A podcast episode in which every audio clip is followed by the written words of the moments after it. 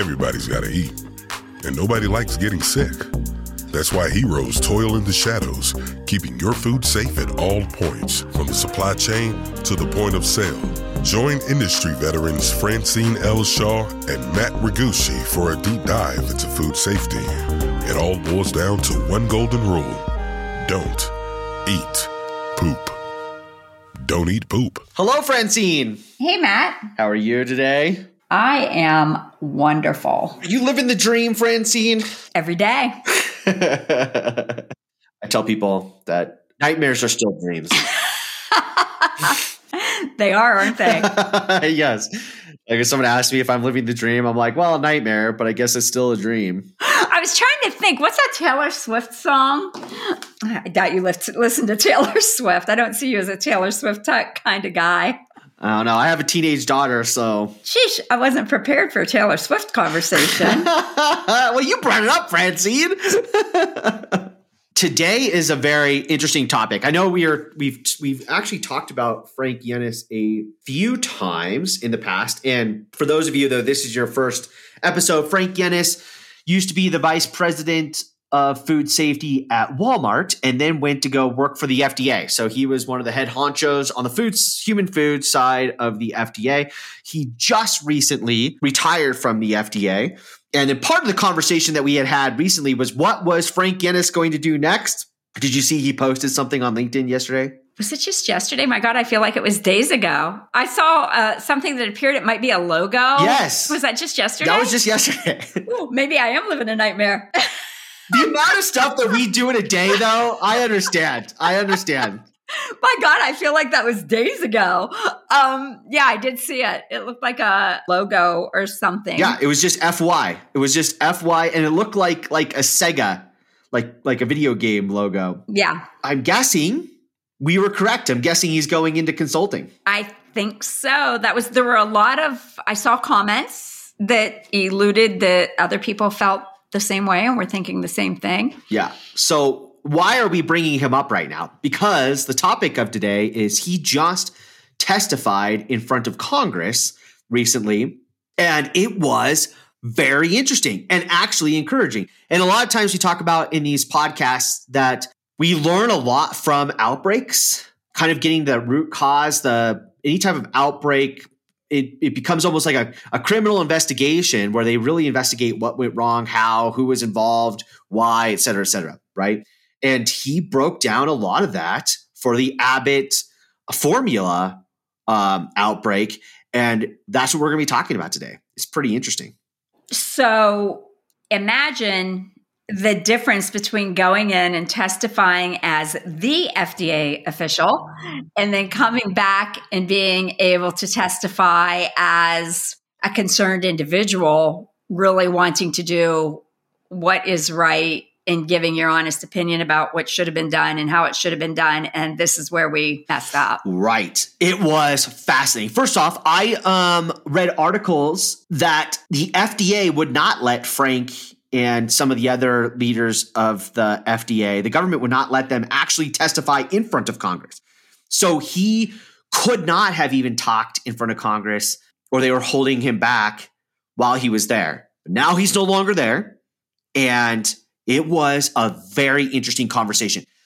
Guys, if you have, maybe you're as jaded as I am, Francine, there has to be, given the number of people listening to these podcasts, there has to be someone that agrees with me that it's really hard to get anything done through Congress. I don't know. Am I odd in this? Oh, no, right? I mean, it is one of the most incompetent. Maybe not incompetent. Incompetent is not the right word. What would be They're really smart people there. They just. They can't get out of their own way. Everything is. That's exactly right. They can't get out of their own way. It's like whether you're Democrat, Libertarian, Socialist, Communist, it doesn't matter. Everybody agrees. I could care less about the political affiliations. It has nothing to do with any of that. It all should be for the greater good. Right. Of what is the best and what is the right thing to do for humanity. Put the political differences aside. My God, nobody should be eating food and dying. Nobody should be. What if this was your child or your grandchildren, for God's sake? What is the right thing to do? Forget your political party. 100%. And there are certain things that shouldn't get wrapped up in all of that. 100%. And you know what was fascinating was if I think there was a study that showed like 20% of the population actually thinks Congress is doing a good job. 20%. So it doesn't matter what party, the vast majority of people agree Congress is not working.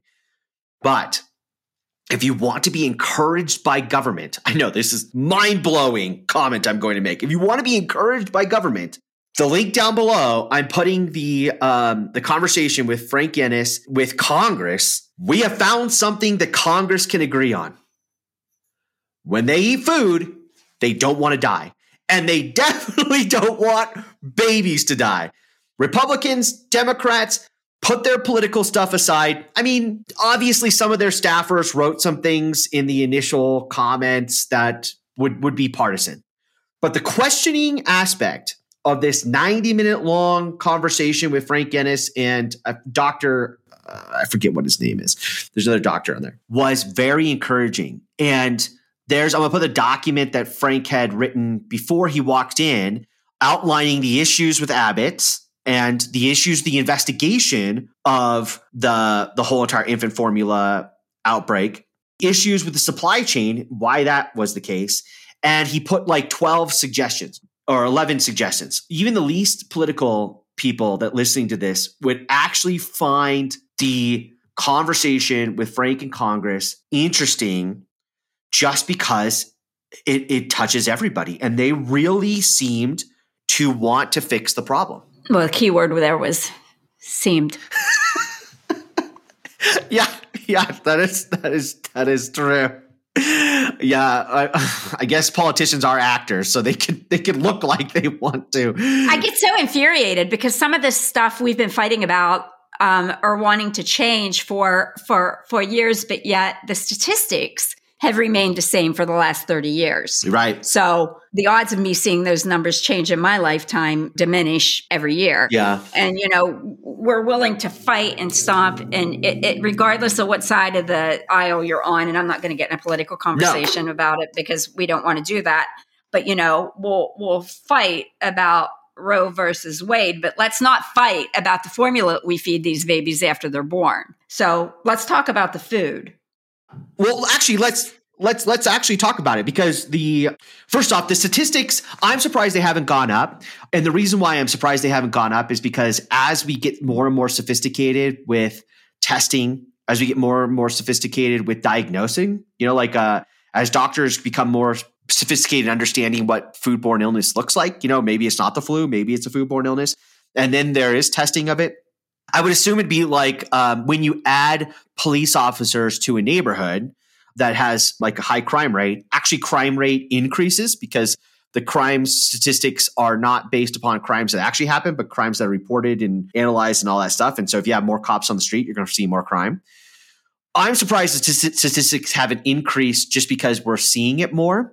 But I think as we get more and more sophisticated too, we have seen a drop overall because practices from these companies are better.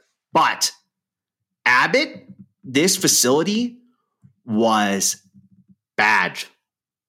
I'm shocked. Well, when I started reading the documentation, I was just like, I'm sure my jaw hit the desk because it was just, I was astounded. Yeah, it's so bad. First off, you and I had researched Cronobacter. So just to kind of give some background on this for people that it was all over the news, right? That the Abbott scare or Abbott outbreak with Cronobacter for infants. But Cronobacter is such an, like you and I both were asking each other, do you even know what Cronobacter is? Because it's such a unique foodborne illness that is so unique to this, right? I mean, you did some research on it. Right, because it's not something that we see in our everyday line of work. Matt had asked me, you know, is this something that you come across or have come across before? And my answer was not prior to the outbreak with the formula. So we were doing some research and, you know, almost every case that I came up with was baby formula related. Yeah. You know, back, I think it was 2010, I said there was in Mexico an outbreak that was baby formula related. And then just most recently, Gerber just in the last month or so had a recall that was baby formula related. So it's, you know, an absolutely horrible, horrible illness. And it appears to us from the research that we just recently did that, you know, there's certainly a lot of babies involved, baby formula situations. And if an infant does get this, the outcome is not good. No, it is really bad. It's like, we've had multiple conversations about Listeria. It's kind of like that, right? It's a bacteria that is just in the environment. It's not really a fecal coliform. It can be. There can be colonies that you can get from poop that will last through that, but it's not really a fecal coliform. It's just in the environment. The illness from it is very rare, just like listeriosis from Listeria is very rare, but it tends to really hit those infants. And it comes up as sepsis or meningitis, which is absolutely terrible and terrifying. Can you imagine? I just try to put myself very briefly, because it's very hard for me to do this, but put myself into the mother or father's shoes that has this 2-month-old baby that they've been feeding formula to, which is what they're told to do. And then something's going wrong, and to find out that your baby has sepsis or meningitis. So I shared with you when my daughter was young, less than 2 years old, she had a friend who got meningitis and ultimately passed away as a result of that. And I have been exposed to people who have lost their children. There's nothing worse. I've goosebumps, and I can get very emotional. I'm so empathetic, you know. Could get emotional just talking about somebody losing a child. I can't imagine anything worse in my life than losing a child. I just, you know, whether it be from this or from something else tragic, you know, I heard the thing about the shooting in Tennessee, and I was on the radio for 45 seconds and I had tears rolling down my face the other day. Right. I can't imagine anything more horrifying than losing a child, let alone from something so freaking negligent as somebody not doing their job, making a decision to not do their job. I can't imagine. Can't imagine. Right.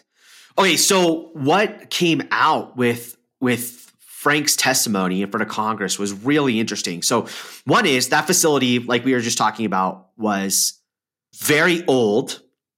So what they found in this report, which we'll have linked down below this as well, the actual report from Frank Yiannas, their processes were bad. They are not taking enough environmental samples. They had 5 different strains of Cronobacter found after the FDA did testing. They had no environmental control. Some of the spray dryers had cracks in them, which is where, you know, you could harbor a bunch of different bacteria in cracks of equipment. And the machines were from the 1960s. And as Frank Yiannas said, who isn't a young buck, the machines are older than he was in this facility. Lots of known contamination, lax standards, and all this is written down. You can see all this in there. And he bullet points it very well. Actually, this document, Francine and I read a bunch of food safety documents, and it is probably, you know, we were talking last episode about NyQuil chicken. Like, if you need to go to sleep at night, there's a much better way than NyQuil chicken. You can read food safety documents. It'll just put you right to sleep. This document actually is not like that. It is 12 pages long, 13 pages long, but it is very well written in terms of the way it moves. It's not that scientific heavy. Not a ton of acronyms in there, which food safety tends to have a bunch of acronyms. And it really explains what happened, why it happened, and how we could fix it. But one of the huge things that came out of his interview with Congress is the government itself is one of the reasons why the formula industry is so consolidated. There's only 21 facilities providing formula in the United States. And one of the reasons why is WIC. I mean, last episode we were talking about, you know, like food lunch and stamps and WIC program, et cetera. WIC from the USDA, WIC purchases over 50% of the formula in the United States. Did you know that, Francine? I did not until the last episode. You might want to explain what WIC is. Not everybody's going to know what WIC is. Oh, WIC is Women, Infant, Children. WIC is a government program provided to low-income moms and children. Not just low income. We also get WIC too. We're not low income, but we get WIC because we're in foster care. So any child that's in foster care will get WIC as well. So we get Abbott formula. So he goes through and explains, because there's basically a government monopoly in purchasing of formula, government contracts are provided to formula producers on a statewide level. So Abbott could win in California, Johnson & Johnson in another one, et cetera, et cetera. So there's such consolidation within the marketplace in order to create that monopolistic way of getting 50% of the market. When there was a massive problem, like in the Sturgis facility, formula availability dropped. And then psychologically, this also came out with there. Frank explained this very, very well. It's fascinating. Then psychologically, people found out that there was a shortage of formula. And what did moms do? They did exactly what they should do, which is, I'm going to stock up and make sure that mine has some.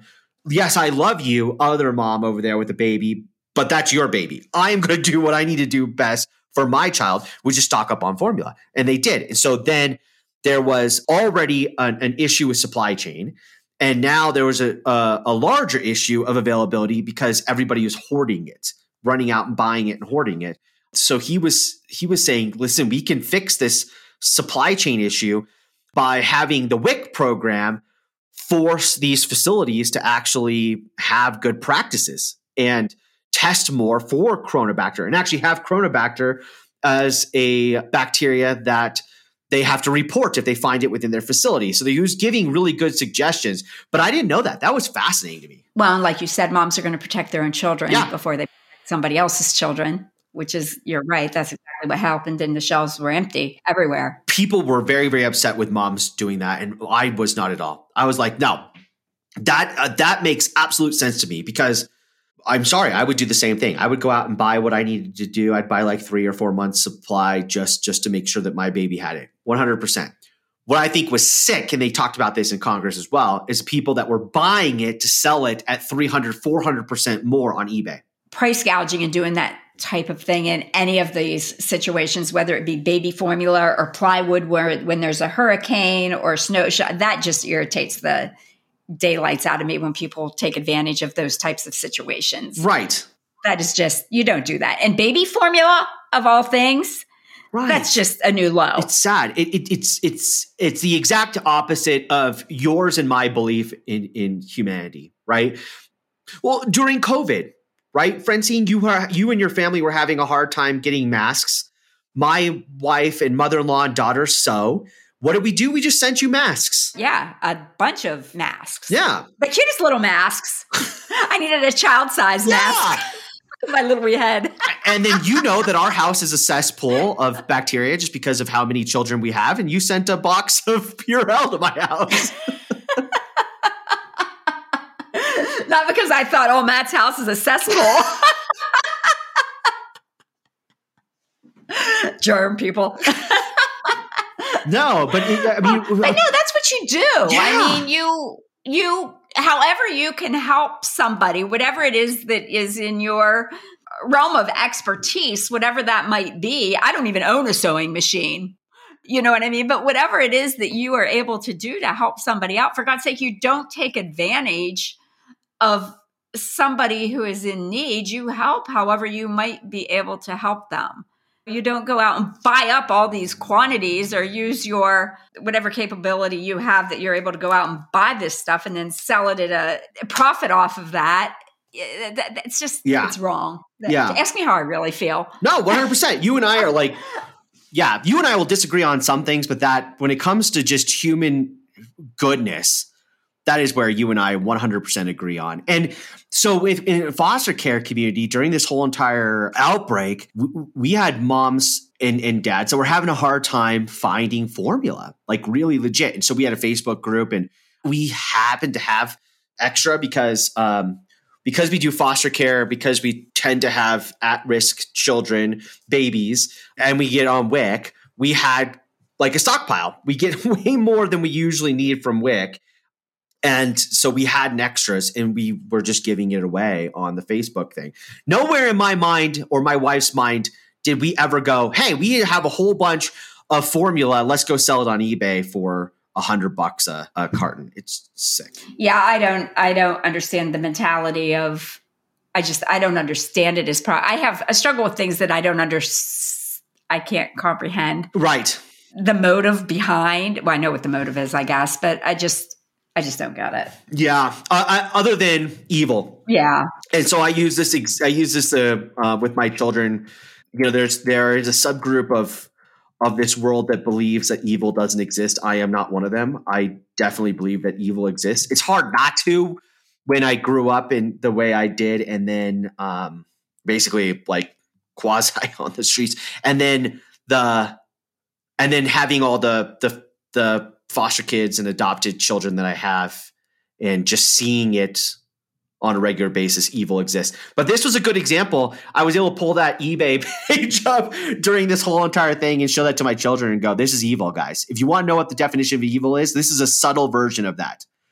But it's not good. Yeah, not at all. But one of the things, so I want to go off on some of the recommendations that Frank listed in this 13-page document. We kind of briefly discussed with Congress, but mainly they were asking him questions on the periphery because they had these recommendations in front of them.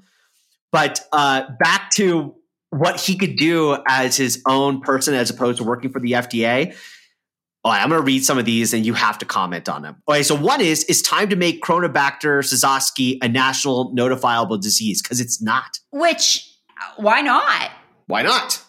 But you know what? I understand why not, because you don't want to list everything. And you and I literally are experts on this and we had to research it. It's because it doesn't come up that frequently. Right. So it's kind of gone on the radar. And this is one of those things from that diagnosing the outbreak. We get more info and now we can make policy based on it. So this is another thing. So there are certain illnesses that come up more frequently on one side of the food safety aisle than they do the other. For example, more frequently like listeriosis is going to come up more frequently in manufacturing and processing than it does in retail. Correct. Where norovirus, our fun little logo, norovirus happens to be more on the retail food service side. Right. But, you know, they're not going to break it out and say, okay, well, retail needs to report these illnesses and manufacturing and processing. I mean, we have a tough enough time getting them to report what needs to be reported. You know what I mean? It's for a variety of reasons. You know, oftentimes people don't go to the doctor, so they don't even know they have norovirus. And, you know, there's just a variety of reasons why things don't get reported as they should. So, you know, again, you know, the rarity of occurrence, you know, is probably one reason it's flown under the radar as long as it has. But absolutely, it should be reportable. Yes. And it will be. I bet it will be, just because it attacks the most vulnerable. It attacks babies, and in a very, very bad way. So that tends to be a really easy thing for politicians to I mean, they go out and they kiss babies, so it'd be hard for them to vote against something like saving a baby. Right. Okay, next one. All right, so I'm not going to read all of them, but the FDA must enhance its ability to detect signals of potential safety concerns with regulated products and act upon them in a greater sense of urgency. I just had to read that because isn't that a duh? Yeah, it is. A greater sense of urgency as opposed to, maybe I'll get to it tomorrow. It's a weekend. Let's push this off to this pile and we'll get to that later while people continue to, you know, get sick and die. You and I talk about this a lot where people wonder why we can exist, you and I, in our businesses, when the government handles food safety. And the reason why is because at 5:00 in the afternoon on a Friday, who answers their phone? You and I or the FDA? Exactly. Or who's answering emails on the weekend. Right. And so I think that's what he's saying, because he came from industry and he saw third parties like us. And he worked for the FDA and he saw the FDA and he's like, yeah, exactly. Third parties exist because the FDA is like, nah, we'll get to it on Monday. Maybe. But then number 4 explains exactly what he's saying, because it says Congress should address the cultural, siloed, structural, and leadership issues in the FDA food program that contributed to a less than desirable response to this incident. Bam. So the difference between leading the FDA and being able to talk about how you really feel about the way this incident was handled, in a nutshell, I don't even know what to say. Because he said it. It's really hard to comment on that. He literally just... Because it's something we would have said. It's exactly something we would have said. It's something we've said. So much of this is common sense. So much is common sense that it's fascinating that it's his recommendations. Like at the end of this, on page 12, if you guys download this and just look at the recommendations, it's just said recommendations. It would be like, duh. This is what I'm going to say. This is why I quit. This is exactly, well, he kind of wrote that in his resignation letter too. But then the other one is number 5, which goes back to when we were talking about a couple episodes ago, when we were talking about when the FDA sent the letter to the infant formula industry, kind of telling them to do commonsensical things. That's number 5. Demand that the infant formula industry set higher standards of care for themselves that includes more modernized, production facilities and equipment, stronger preventive controls, enhanced sanitary design, more aggressive environmental monitoring, and statistically strengthened verification procedures, which is exactly what third-party auditing is. All of those things, if they had...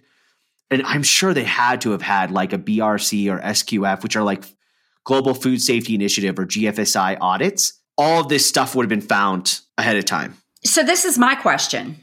So they have those audits. Yeah. People are coming in and they're doing these audits. Yeah. Paid auditors are coming in and doing these audits. So how did that stuff happen? One of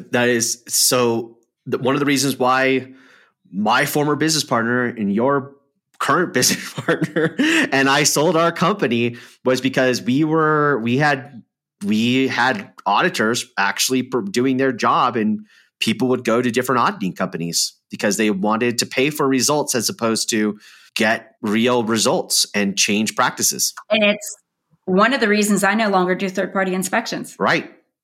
It's sad. And I don't know if some people are going to be shocked by listening to this, but it is the industry. Like it's becoming more like now that these audits, 20 years ago when we first started doing this, doing audits on a restaurant, like what you were doing, or doing audits in the supply chain, like what I was doing, was so unique that anybody who was actually doing them wanted the results and wanted to do corrective actions, right? It was because nobody was forcing them to do it.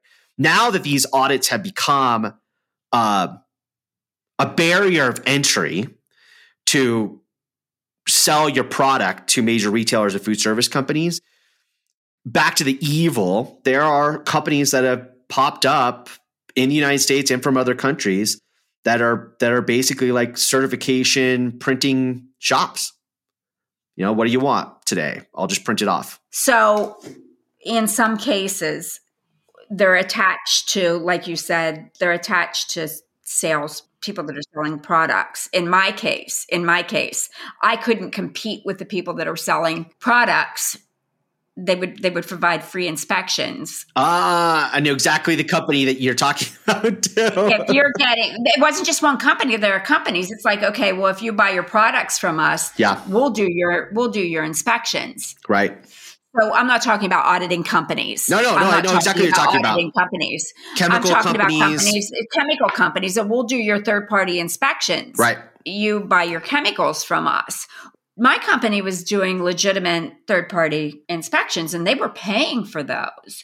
Those inspections were much different than a free inspection you were getting for buying chemicals. We were doing, just an inspection.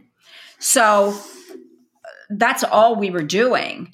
And it became very, very difficult to compete with somebody that was doing a free inspection. And I'm not, this isn't me speaking because I'm angry because, I lost that business. I chose to stop going after any of the business because, yes, it was very difficult to compete, but I didn't want to compete at that level because they're not the same kind of inspection. No, not at all. And it's in I'll give you an example. We had one client that left us. And I mean, just to give you an idea of how many, we had, when Valmir and I sold our company, we had 400 around 400 subcontracted auditors, and we were providing thousands and thousands of audits over the Western Hemisphere. Huge team managing all that. So did things fall through the cracks within our organization? 100%. We found auditors doing bad things and taking bribes or doing whatever, and we fired them, right? But we had one of our clients left us, and we asked why, and they said, this is just one of multiple examples of this, that, well, this other company provided an audit for us, and they had two facilities in two different counties, and they said, well, one of the auditors did one audit for us, and then just replicated all the information for the second audit. And so I said, so you did two audits of food safety, you paid for two audits, but you only got one for one facility? And they said yes, and they were like proud of it. They're like, why don't you do this? And I said to them, thank you for letting me know. I don't want you as a client. And they were shocked. Like, what do you mean you don't want me as a client? And I said, anybody who is willing to falsify information and knowingly pay for the falsified information is not a client of mine. You're a risk for me. Because if you're doing that, God only knows what you're doing. God literally only knows what you're doing. That and everybody else in your facility, for having such terrible culture that you want to hide information from all your clients. And if you have an outbreak, that company is going down, that auditing company is going down, that auditor is going down, and you're definitely going down. And if I were to record this and something happened, this conversation, it's not criminal negligence, it's just criminal. The mentality is just so, it's like, I want to work with people that want to do a good job. Yeah. That want to do the right thing. So it was specifically, I remember looking in a refrigerator and finding raw eggs.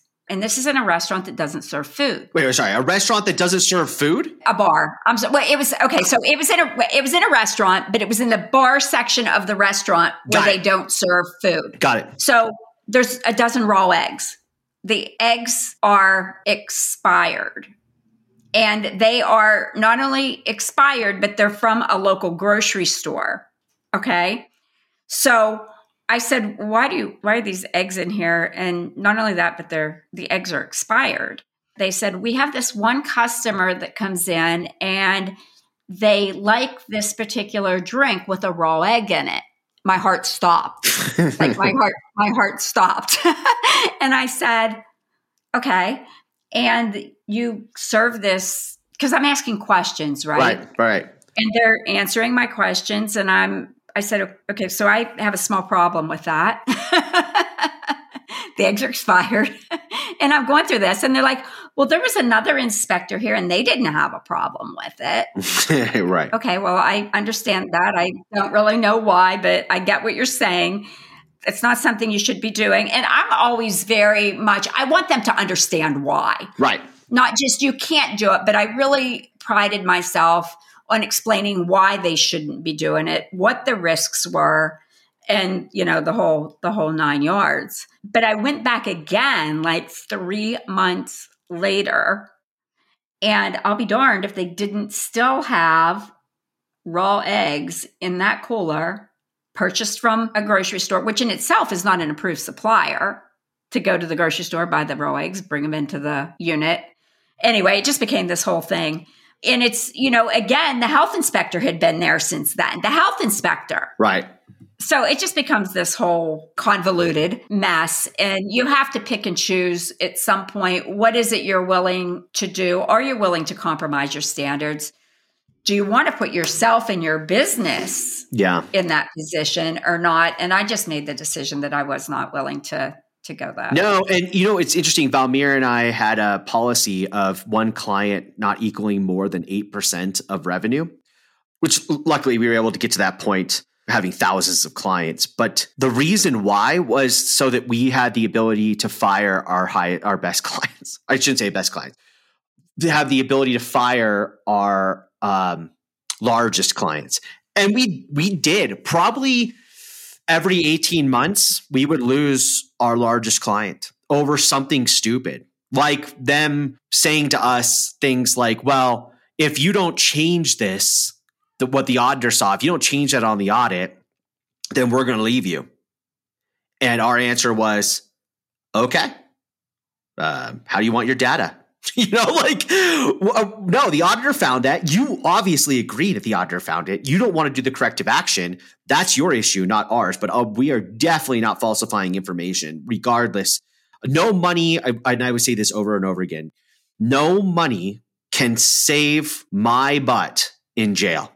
I am not cut out to go to jail. I don't think I would do well in there. I have always said I will not do well in jail. No. I will not do well in jail. Yeah. And I'm a firm believer. Nobody can take your integrity away from you. It's something that you do yourself. No. And you know what's interesting is both of us, although in two different aspects of the marketplace, we were basically selling integrity.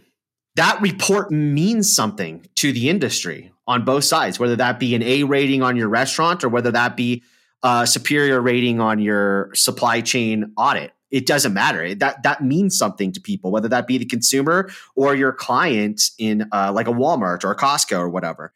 And if you're falsifying that information, you're falsifying integrity in the industry. And I have never, ever asked anybody to do something that I would not do myself. Right. Ever.